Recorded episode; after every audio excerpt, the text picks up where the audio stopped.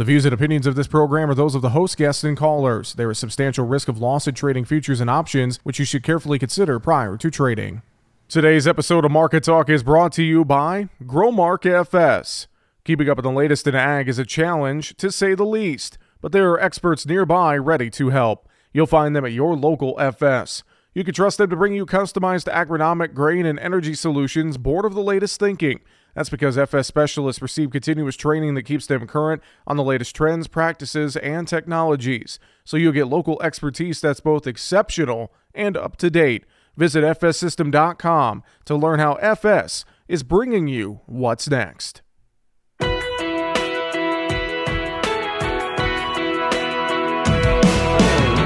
Bringing you the ag information you need. This is Market Talk Produced by the American Ag Radio Network. Now, here's your host, Jesse Allen. The soy complex gapped higher on Tuesday, coming out of the three day holiday weekend. Welcome into the program. Thanks for joining us here today on Market Talk as we talk about the markets and issues impacting rural America. Great to be with you once again. I'm your host, Jesse Allen. Thanks for making us part of your day. We have a lot to get to on today's show. Soybeans, the soy complex in general, as I mentioned, gapping higher on Tuesday amid some localized frost events in parts of Argentina among the continued drought concerns we see there. Really, a lot of the news headlines were in the soy complex on the day on Tuesday. Also, a very strong day in the hog market on Tuesday as well. We're going to talk about the market trade coming up here in segment two and three with Jim McCormick of agmarket.net. No doubt we'll be talking about those South American issues coming up here a little bit later in the show. But also, we're talking weather and what were the impacts of some of that frost in parts of Argentina over the weekend that was making the rounds on social media.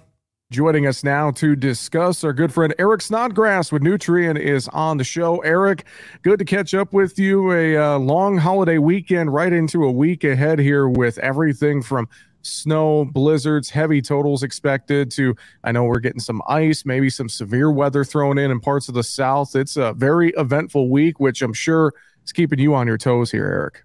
Yeah, not a whole lot of rest these last few days as we kind of watch this pattern unfold. But you're right. You know, we've we've had a setup that's really been important for how things are going to shape up for the end of February going into March. And what what's happened is, for the longest time off the West Coast, there was a big blocking high, and it's moved east. Excuse me, it's moved west. That's what's more important. It's moved west. It's out there over parts of Hawaii now. So the flow's coming back together of the United States we're getting the first of several possibly large systems rolling through the country this week. So from parts of Wyoming and Montana, going across South Dakota, clipping northern Nebraska, clipping southern parts uh, of North Dakota, we're going to have this system roll right through parts of, Minnesota, Wisconsin, and Michigan. And right now, there's blizzard warnings out for parts of uh, you know South Dakota, uh, parts of Minnesota. The potential on the snowfall here uh, is quite high. Some places may be able to pick up um, better than 15 inches of snow.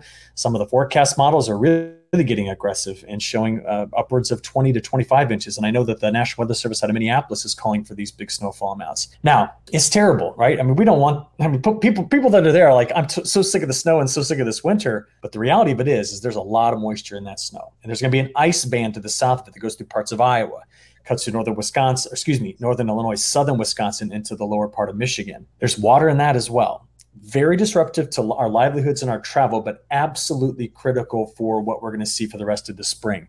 So, right now, to be able to see this much moisture, even though it's coming in the form of snow, we like it. You're right. Coming out of parts of Oklahoma and Missouri tomorrow on Wednesday, we do have the risk for some strong to severe storms, and there will be some heavy rain that moves through the eastern corn belt. And the bigger picture of all this is remember that drought we had in fall of 2022 is still sitting under this at 40 inches. We need to get this moisture back in the profile so I really like it. And by the way, that's just the, the, the, the second half of this. The front half of all of this is what way over there in the western United States, where maybe the Sierra Nevada pick up four feet of snow in the next 10 days. The central Rockies get more snow. That's on the upper Colorado Basin where we need it.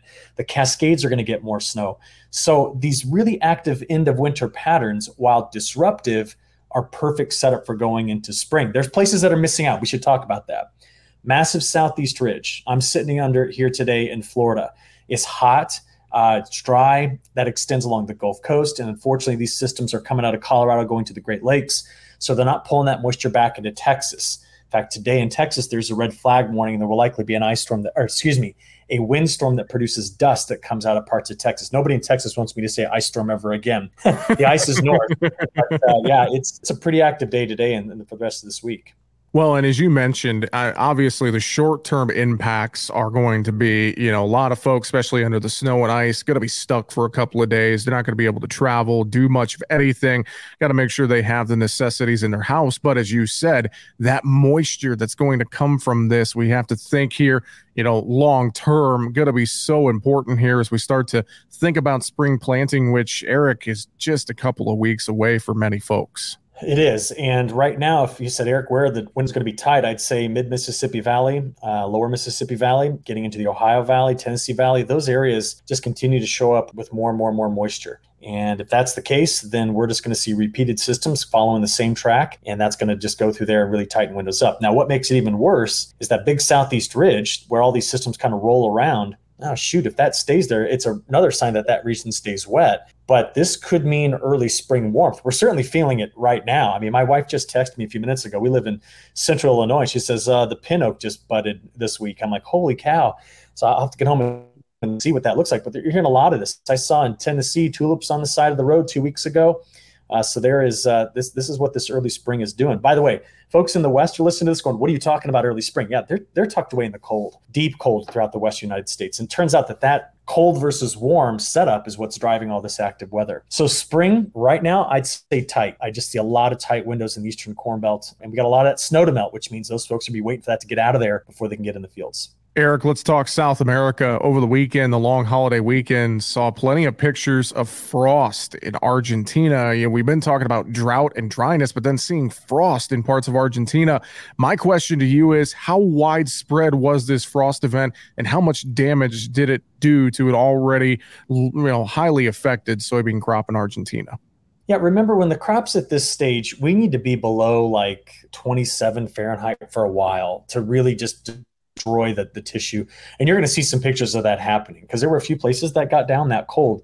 But by all metrics that I can measure, it was pretty local. Some very small areas were hit. But when that happens, we tend to see those pictures, and because it's half a world away, we, we don't know how you know how big it was. But the data suggests that a lot of folks got down into the one to three degrees Celsius range, or what we call the mid upper 30s. But there were a few places that touched into the frost. Um, what was interesting was some of it was pretty far north, like around Santa Fe. I saw some pictures that were apparently located from there, and it must have been an elevation driven thing. I, am not sure, but overall, remember that crop was hit hard by drought. And even though it tried to make a good recovery in late January uh, into early February, it's now back over dry there again. So just think what these temperatures did. At one point, uh, about seven days ago, it was like 104 degrees in north central Argentina, frost and they're going to go back up into the upper 90s in the next few days. Uh, so they're going to really see a swing in temperatures. And you probably heard a lot of people saying this. You know, it's kind of the equivalent season wise that it's August. So just imagine having a frost in, in, in Tennessee in August. I mean, that's how far, you know, away from the equator we're talking here.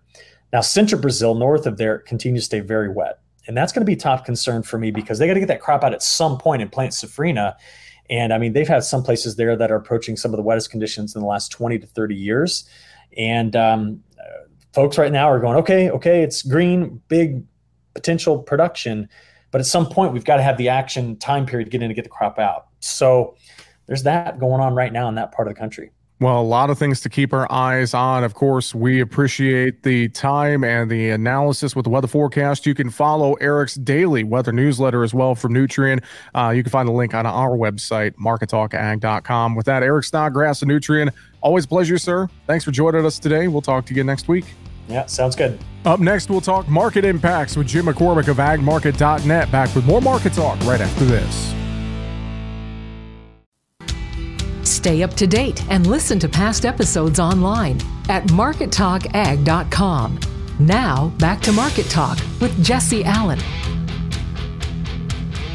Well, as we look at Tuesday's trade coming back out of the three day holiday weekend, really the storylines sat in the soy complex with uh, gap higher in beans, bean meal, bean oil seeing some strength as well. We had a really strong day in the hog market too. We had a lot of pressure in the outside markets, mainly the Dow Jones. So, plenty to take a look at here on the show today. Pleased to have with us our good friend Jim McCormick with agmarket.net joining the show today. Jim, always good to catch up with you sir? Hope you're doing well. I'm doing well, Jesse. Uh, nice and sunny here in uh, Chicago, but we do have an ice storm on the way tomorrow. So, uh, you know, Mother Nature still uh, can't decide if spring's on the way or not. Yeah, you have the ice storm, and folks to the north and northwest of you are going to have uh, around two feet of snow. It sounds like so. I'm with you. It doesn't uh, you know spring can't decide if it wants to get here soon or later. It's something we'll definitely uh, be watching in the uh, weather storylines moving forward. Speaking of weather, though, South America, Argentina, we saw some localized frost over the weekend that seemed to be the uh, the main storyline driver in that soy complex on Tuesday, coming out of the three day holiday weekend, Jim. That is definitely the story. It's kind of unusual for them to get a frost this time of year. It's what you know, probably equivalent to a, a late August, maybe early September frost here in the United States to put it in kind of perspective. So there is some damage. I don't think it's a lot of damage. It's probably more cosmetic, but it definitely has the trade's attention. I mean, one thing with Twitter, uh, good, bad, right, wrong. When you see bad crops, it gets all over the Twitter sphere, and a lot of people are seeing it so that's definitely got a little bit of concern in the market. The other thing is there's just not a lot of rain in the forecast for Argentina. The maps keep trying to pull rain into it, but the reality is it just doesn't fall. So the crop is getting smaller by the day, by all accounts. And then lastly, um, you know, where is not getting rain is Argentina, but who's getting too much rain is Brazil. They're now continuing to fight to get this crop out. They're somewhere between 20 and 25% harvested. So they are making some progress, but it's behind pace. So those three uh, parts of the stool are what's kind of driving this bean market right back up. And you know, it's pretty amazing. I, you would have asked me a few weeks ago. I did not think you'd have a shot at seeing producers have a shot at selling $14 new crop beans, but here we are, right on the cusp of that as we speak. Definitely right on the cusp of it. You know, we continue to watch what's going on in South America, both Brazil and Argentina, as you mentioned. I know export shipments came out on Tuesday. Uh, looking at the soybean side, we still seemed like we had a little more erosion of uh, you know the tight stock situation here on soybeans too. So I'd have to think that maybe played in a little bit as well into Tuesday's trade, Jim. Well, that's it. I mean, the reality is, you know, if you look at pricing of beans, Jesse, uh, Brazil to us for for you know spring delivery, Brazil's got the has all the pricing advantage we've got. But the reality is, they're having a very hard time logistically getting grain to market due to the weather and everything else. So we are continuing to get some sales that I think the market just was not anticipating because traditionally by this time of year, as we get into late February, the sales to China essentially has been shut off. So we're getting a few bonus sales, and with the ending stocks as tight as they are, that'll continue to tighten a little bit. Now, on the other hand, yeah, I was going to say the corn inspections were actually horrendously, you know, they were within expectations around 25 million, but we need to ship out about 50 million to hit the USDA's target. So the corn sales still are not where we need them to be. Uh, otherwise, uh, the government may have to do some more cutting of the corn export number down the line.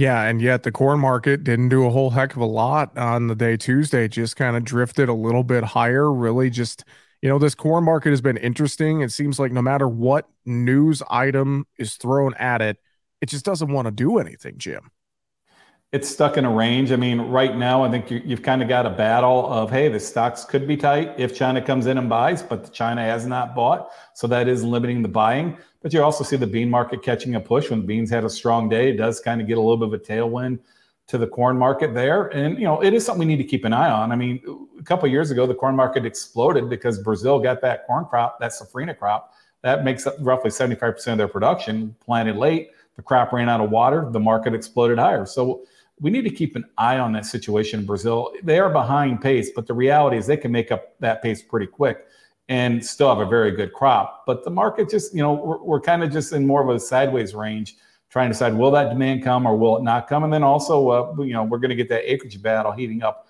relatively quick as we get the outlook numbers from the government form, the outlook form numbers from the government this week. And then, you know, we'll see what the market starts arguing into the acreage report at the end of March.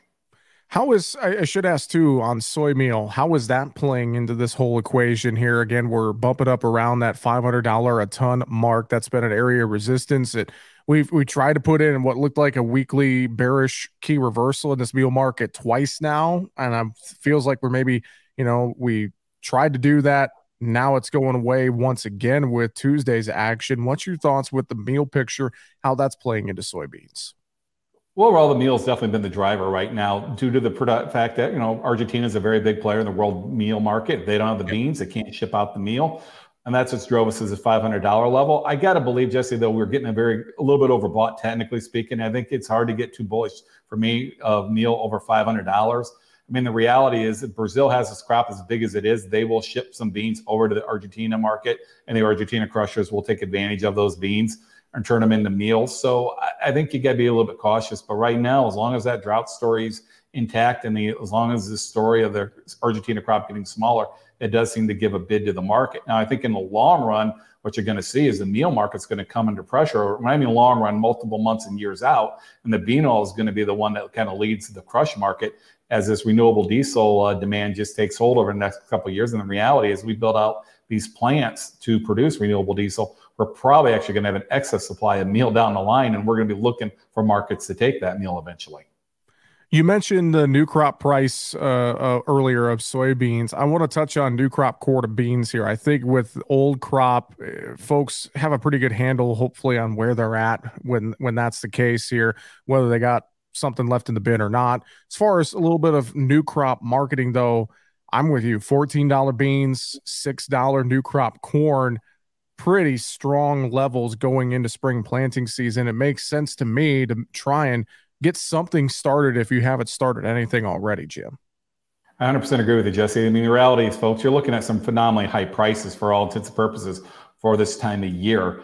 And I know the break evens are not, you know, you look at the profitability, it's not as good as it was a year ago. And I know mentally it's hard to sell $6 corn when you're getting $7 in the cash market. But the market, this is how markets top, though. I mean, when you look back in 2012, this is you know we had the same type of situation. When you top the new crop never go never goes to where the old crop was. And i think we are in that topping process without a weather market. If brazil has this monster crop um, a lot of people are talking 91 million acres of corn maybe as high as 92 we end up with a big brazilian crop. We plant 92 million acres of corn in the united states and anywhere trend or above crops the reality is our carryout's probably going to push closer to 2 billion and i think every producer out there realizes deep down if we've got a 2 billion carryout corn is probably going to be a lot closer to five than it is six when it's all said and done.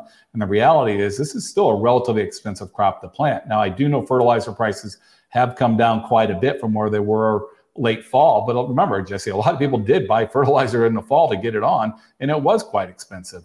So, I mean, there's a very expensive crop going in the ground. I think if you're a producer, both, you know, no matter what you're producing, corn, beans, wheat, you need to make sure these margins are locked in because uh, the economy still is a little bit sketchy. We still don't know, um, you know, where interest rates are going to go.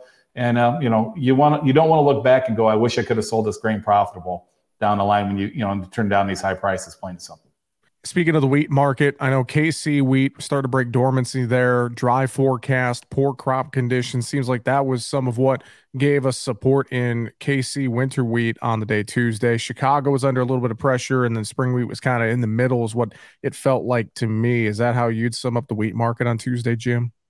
I would say so, but the one thing I'd say is dominant spreading is the spread trade. They're buying KC wheat and they're selling Chicago with uh, with both hands. And be, quite honest, I mean, the reality is we're not really competitively priced in the world wheat market.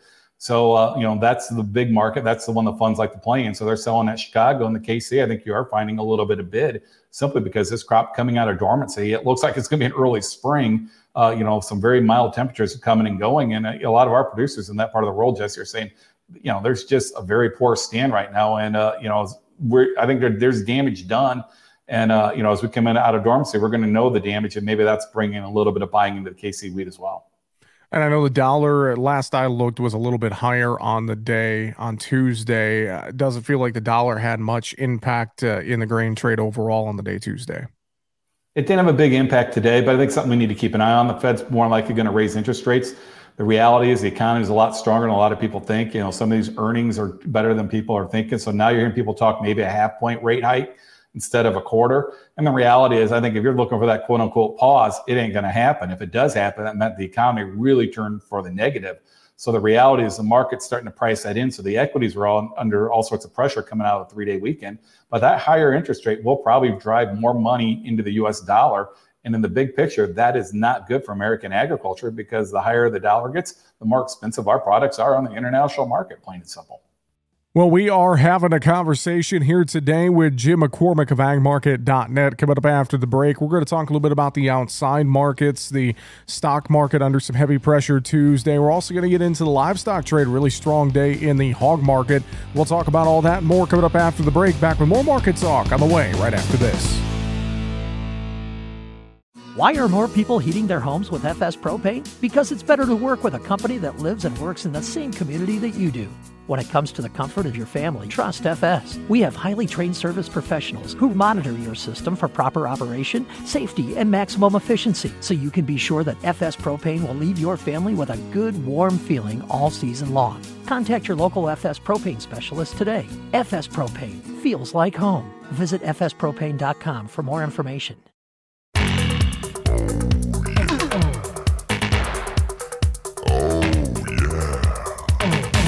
Keeping you informed with the latest market information for your operation.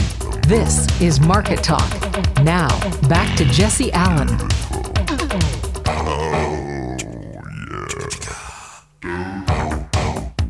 We are having a conversation today with Jim McCormick of agmarket.net, taking a look at the market trade here coming out of the long holiday weekend. Jim, I noticed as well in the equity markets. What are your take here? A really big down move in the Dow Jones on Tuesday. Uh, last I looked at it, uh, so it seemed like some pressure there. Maybe that gave us a little bit of money flow into commodities, possibly on the day, Jim. I think a little bit of money flow. I think the stock market, you got to look at it, Jesse. It looks a little bit negative. You take out, a little look at kind of forming a little bit of a double bottom on the chart on both the Dow and the S&P. You took that out, and I think the market is, um, you know, I think we're probably going to see a little bit of a correction. The reality is, I don't think it's going to be a meltdown. I think we're in a sideways market. But I think there was just a little bit too much optimism that the Fed was close to, you know, letting off that break or, you know, you know, putting the brake on raising interest rates. I think, you know, like I said, these earnings are coming a little bit better than anticipated. The jobs number, they're all suggesting the Fed, unfortunately, has got more heavy lifting to do on the interest rates. And it seems like the market just kind of came to that conclusion that maybe they're a little bit too far up on their skis and uh, seeing a little bit of a correction. And, uh, you know, like I said, I don't think it's going to be a meltdown, but I think we're going to cycle a little bit lower near term.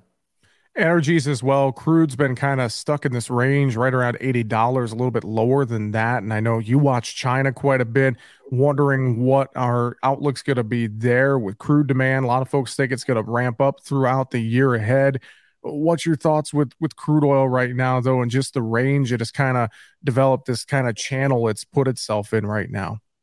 I think a channel is a good way to put it. I think a lot of people are optimistic in the long run that the crude oil will work higher. I don't know if you're optimistic. If you're an end user, you're not really happy about it.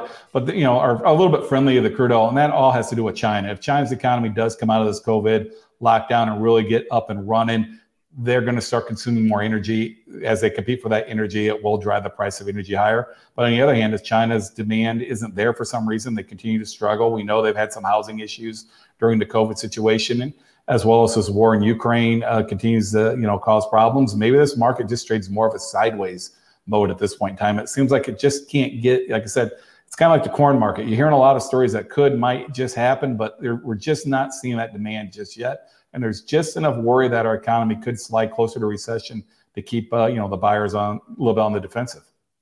Jim, let's talk livestock trade, hog market. What a day there on Tuesday. Kind of the old adage of that pork and bean trade seemed to be evident as we saw a pretty big move uh, to the upside in hogs. I know on Friday, cutouts were sharply higher, bellies had a huge move. I feel like that might have played a little bit into the strength in this hog market on the day Tuesday.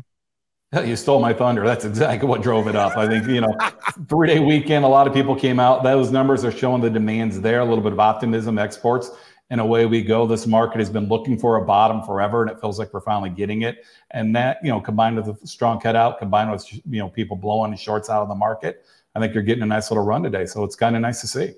But I know on the flip side of that, to play the devil's advocate here, we've seen some of these moves, and then, you know, we go another day or two ahead and we usually give it all back. So I wonder, technically speaking, you look at a hog chart fundamentally. I know you mentioned trying to find a bottom, but does this feel like finally this could be something that's sustained, or should we proceed with caution here?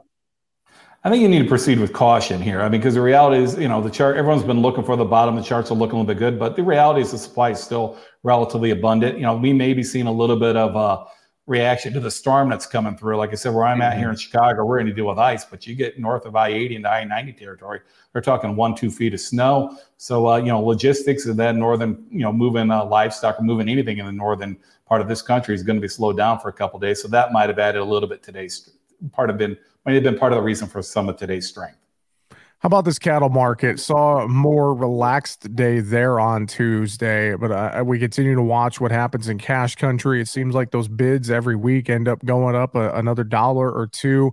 Um, this cattle market has been interesting to watch. What's your thoughts there coming out of the holiday weekend? Overall, I think it looks good. I mean, the reality is, like I said, the cash market continues to firm. I think that's probably the best sign I can give you right now. I mean, the one thing I just got to be very cautious to people about is everyone's friendly cattle on the supply side. We know the numbers are going to tighten. We know when we get the cattle on feed report here in February, those numbers are going to be friendly. More than likely, that's been the trend. But the real question is going to be how much will the consumer be willing to pay or is able to pay at this point in time? Are we going to get to the point where you essentially price a consumer out? And that gets a little bit tricky to know where we stand right now because everyone keeps thinking, wow, maybe we're this is the time we're going to hit the, you know, credit card debt is at you know at all time highs. Maybe that's got to be the limit. But then you look at the credit card debt to you know income ratios; they're not as bad as what it was in the early 2000s. So I mean, every time you you can look at all sorts of economic stats that say maybe we are going to see consumers finally reining it in, but then the consumers come in and go at it. I saw a headline today saying you know we are back to spring break. Um, hotels, airlines, they are completely full the Americans are on the go, and you know that's a good sign. Traditionally, when Americans are out on vacation, they tend to go out to eat. They tend to go to steakhouses, and if the demand's there, combined with a tight supply, that is a recipe for bullishness. Plain and simple. That is a great point you make. And I think it'll be fun to watch this market here the next uh, couple of months ahead as we go through some of those highlights, get into that summer grilling season as well. Jim, always appreciate the time and insight before we wrap it up today. Any final thoughts you have for us? Anything else you want to reiterate today? One thing I want to reiterate, probably on the grain side, even the livestock side, I think there is a lot of risk out there, is what I re- kind of point out to the you know to the public listening. I mean, you know, there's a lot of bullish stories out there, but the reality is we are probably some of the most uncertain times we've had in a very long time. Um, the economy goes the wrong way too quick. Like I said, this is a very expensive crop we're planting right now. Do not be afraid to lay off that risk and come up with a marketing plan. Don't get caught up on the price, get caught up on the profitability. That is the key, we believe. If you can make profitability in 2023, that guarantees you're going to be farming in 2024. That is the plain and simple fact. If you're not profitable in 2023, 24 could be a very tough year, especially if we happen to have very good crops going into a cycle of big South America crop, followed by a U.S. cycle of big crops. That is a recipe of lower prices. So uh, now's the time to defend these prices. There's not too many times you have an opportunity to lock in $6 corn and $14 beans, uh, you know, before uh, Easter, plain and simple. Well, Jim, if folks need a little help, a little advice looking at the profit side versus just the price and talking with you guys there at agmarket.net, what's the best way to get in touch with you guys? You can reach us at 844 424 6758 or go to agmarket.net and sign up for a free uh, trial of our research. Fantastic. Jim McCormick, agmarket.net. Always a pleasure, sir. Uh, definitely uh, be well. Stay, uh, stay out of that ice as much as possible here this week, and we'll talk to you again soon. Thanks so much. Thanks, Jesse. Have a good week. And again, appreciate Jim McCormick's time and insight here on the show. And again, find them online, agmarket.net. Great team of uh, folks over there if you have any marketing questions. Always appreciate his insights. And again, it's going to be an interesting couple of weeks ahead with acreage decisions and more. I know on yesterday's show, we talked to Ken Zuckerberg of CoBank. He shared his thoughts on why lower fertilizer prices won't impact the acreage decisions coming up here this spring. Going to be an interesting couple of weeks ahead. Going to be interesting to see how the South American situation plays out with the crop concerns in Argentina and the delays in Brazil with the rain that continues to fall there. Does that affect safrinha corn planting more on a wide scale or not? Something to keep an eye on.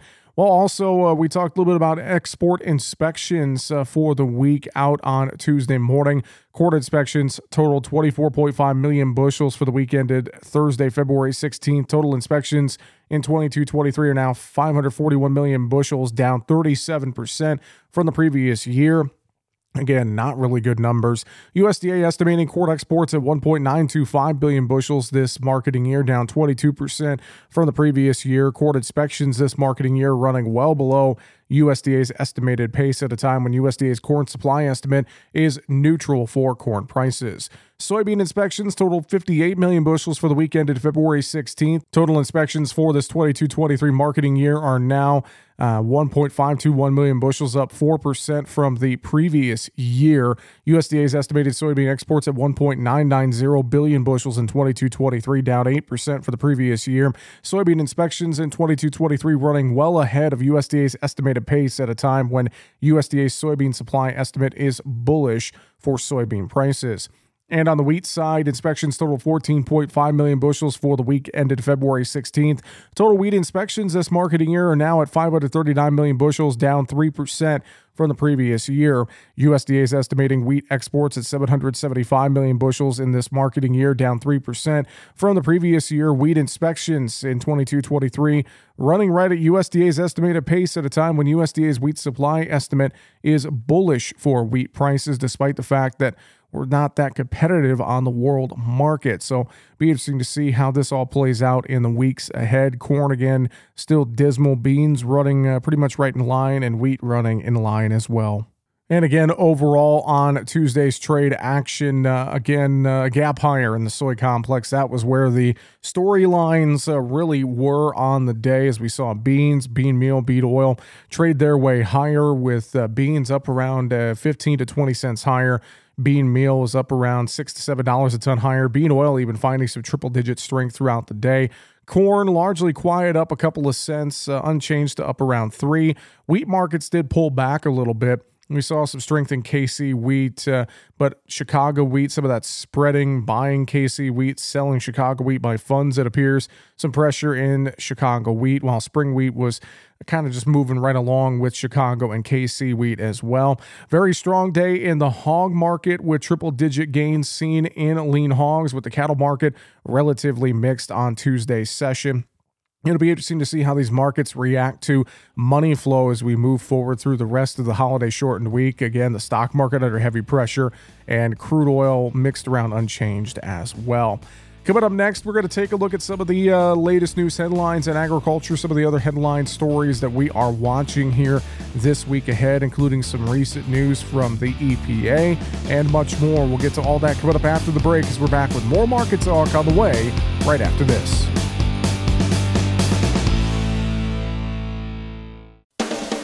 Market information that matters to you on Market Talk. Now, back to Jesse Allen. And welcome back to Market Talk. Thanks again to Jim McCormick with agmarket.net for joining us here with market analysis coming out of the three day holiday weekend on Tuesday. And also a look at the uh, very eventful week ahead for weather. Eric Snodgrass of Nutrien joining us earlier in the show. We appreciate his time as well. Let's take a look at a few news headlines in agriculture before we wrap up the show today. Growth in farm real estate values remained strong, but showed some signs of easing alongside higher interest rates. The Kansas City Federal Reserve says says the average interest rates on farm loans increased from record lows at the beginning of last year to decade highs by December of 2022. Now, despite the rapid rise in rates, the value of farmland continued to increase, but at a more tempered pace than earlier in the year. The growth in farmland values has softened most for lower priced land and its states most heavily affected by drought. Now, looking ahead, a majority of bankers expect higher interest rates to have a negative effect on farm real estate, and some anticipate a decline in values. Farm finances and credit conditions were supported by strong commodity prices in 2022, and the outlook for 2023 remained positive despite some persistent risks. Now, higher expenses and adverse weather continue to be concerning. Well, a top lobbyist for the ethanol industry told Congress that any national clean fuels program should be market based and technology neutral. Renewable Fuels Association head Geoff Cooper warned the Senate Environment and Public Works Committee against picking winners and losers in any national clean fuel program. In essence, the Clean Fuels program sets annual greenhouse gas reduction requirements for the transportation sector and then it allows the marketplace to determine the most efficient and economical ways of achieving those reductions without dictating the use of specific fuels or vehicles. Offering biofuels a level playing field to compete with electric and other vehicles. We believe renewable fuels like ethanol offer an effective and immediate solution for decarbonizing the transportation sector, including light and heavy duty vehicles rail, marine, and even aviation fuels. And all of that with corn. Today's corn ethanol already cuts greenhouse gas emissions by approximately 50% on average compared to gasoline. With increased adoption of low carbon farming practices, carbon capture, utilization, and storage, and other technologies, the U.S. ethanol industry is well on its way to producing net zero carbon corn ethanol and doing so by 2050 as pledged by RFA's members, but only if there's fairness in carbon footprint standards, reporting of improvements, greenhouse gas reduction targets, and cost containment. And five, it should include complementary measures to remove technical and regulatory barriers that artificially limit greater use of certain low carbon fuel options like the current barrier we have in place today that prevents the sale of, of E15 during the summer months. Cooper also called for continued investment in E15 and E85 infrastructure, a strong RFS, and equitable flex fuel vehicle incentives. Well, the Environmental Protection Agency proposed new restrictions on using over the top dicamba herbicides in Illinois, Iowa, Indiana, and South Dakota. We talked about this a little bit on yesterday's show. The label changes say no spraying on dicamba tolerant soybeans in Iowa, Illinois, and Indiana after June 12th, or the V4 growth stage, whichever comes first. No spraying on DT cotton in Iowa, Illinois, or Indiana after June 12th, or first square, whichever happens first. No spraying on DT crops after June 20th in South Dakota. The EPA EPA also said Minnesota's label requirements remain the same as in 2022. Now, the reaction to the change has not been positive in the soybean industry. Aaron Hager, a University of Illinois weed scientist, told DTN the timing couldn't have been worse for soybean growers who intend to plant certain varieties, saying, quote, most or all seed decisions have been made, and now we have to contend with new cutoffs in the largest soybean states in the U.S., end quote.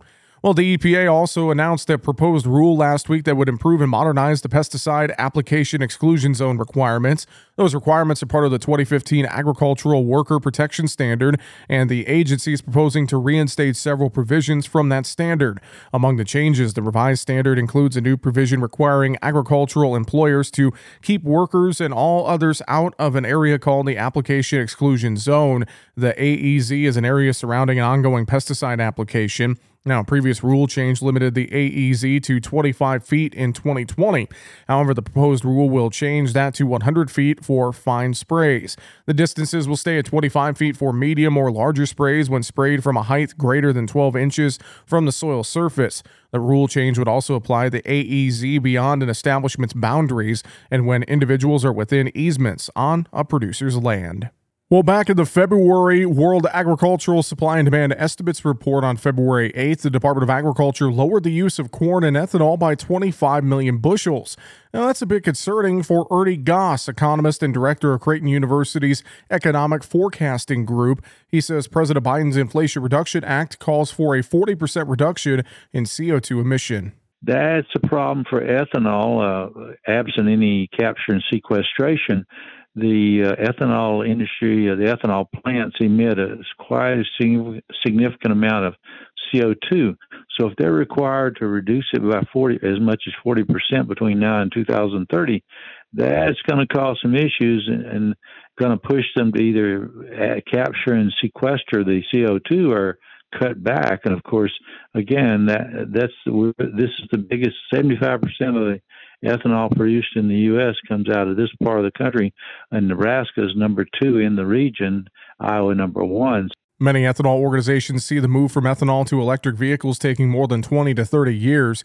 Goss says while this could be true in the heartland, we are seeing significant changes. I mean, Ford Motor Company's made a commitment to not produce uh, gasoline power powered autom- automobiles and trucks uh, beyond, I think it's 2026 on the east and west coast, they're definitely moving that direction. Automobiles sold in 2022, 8% were were uh, EV vehicles. The, the Biden administration is committed to it, so we have to wait and see what happens the recent Creighton University Rural Main Street Index also asked bankers about delivery, capture, and sequestration of CO2 from ethanol plants in their area. About 63% of bankers support this process with compensation to farms over which the pipelines cross, while 23.1% of bankers expect the use of eminent domain will be used for underground pipelines to cross farmland. Well, that is going to do it for today's Market Talk. Thanks again for joining us. Coming up tomorrow, we'll talk to our good friend Mike Zuzolo with Global Commodity Analytics. I'm your host, Jesse Allen. Have a fantastic rest of your day. We'll talk to you tomorrow.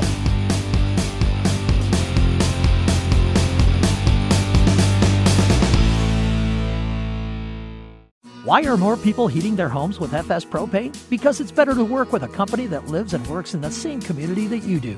When it comes to the comfort of your family, trust FS. We have highly trained service professionals who monitor your system for proper operation, safety, and maximum efficiency so you can be sure that FS Propane will leave your family with a good, warm feeling all season long. Contact your local FS Propane specialist today. FS Propane feels like home. Visit fspropane.com for more information.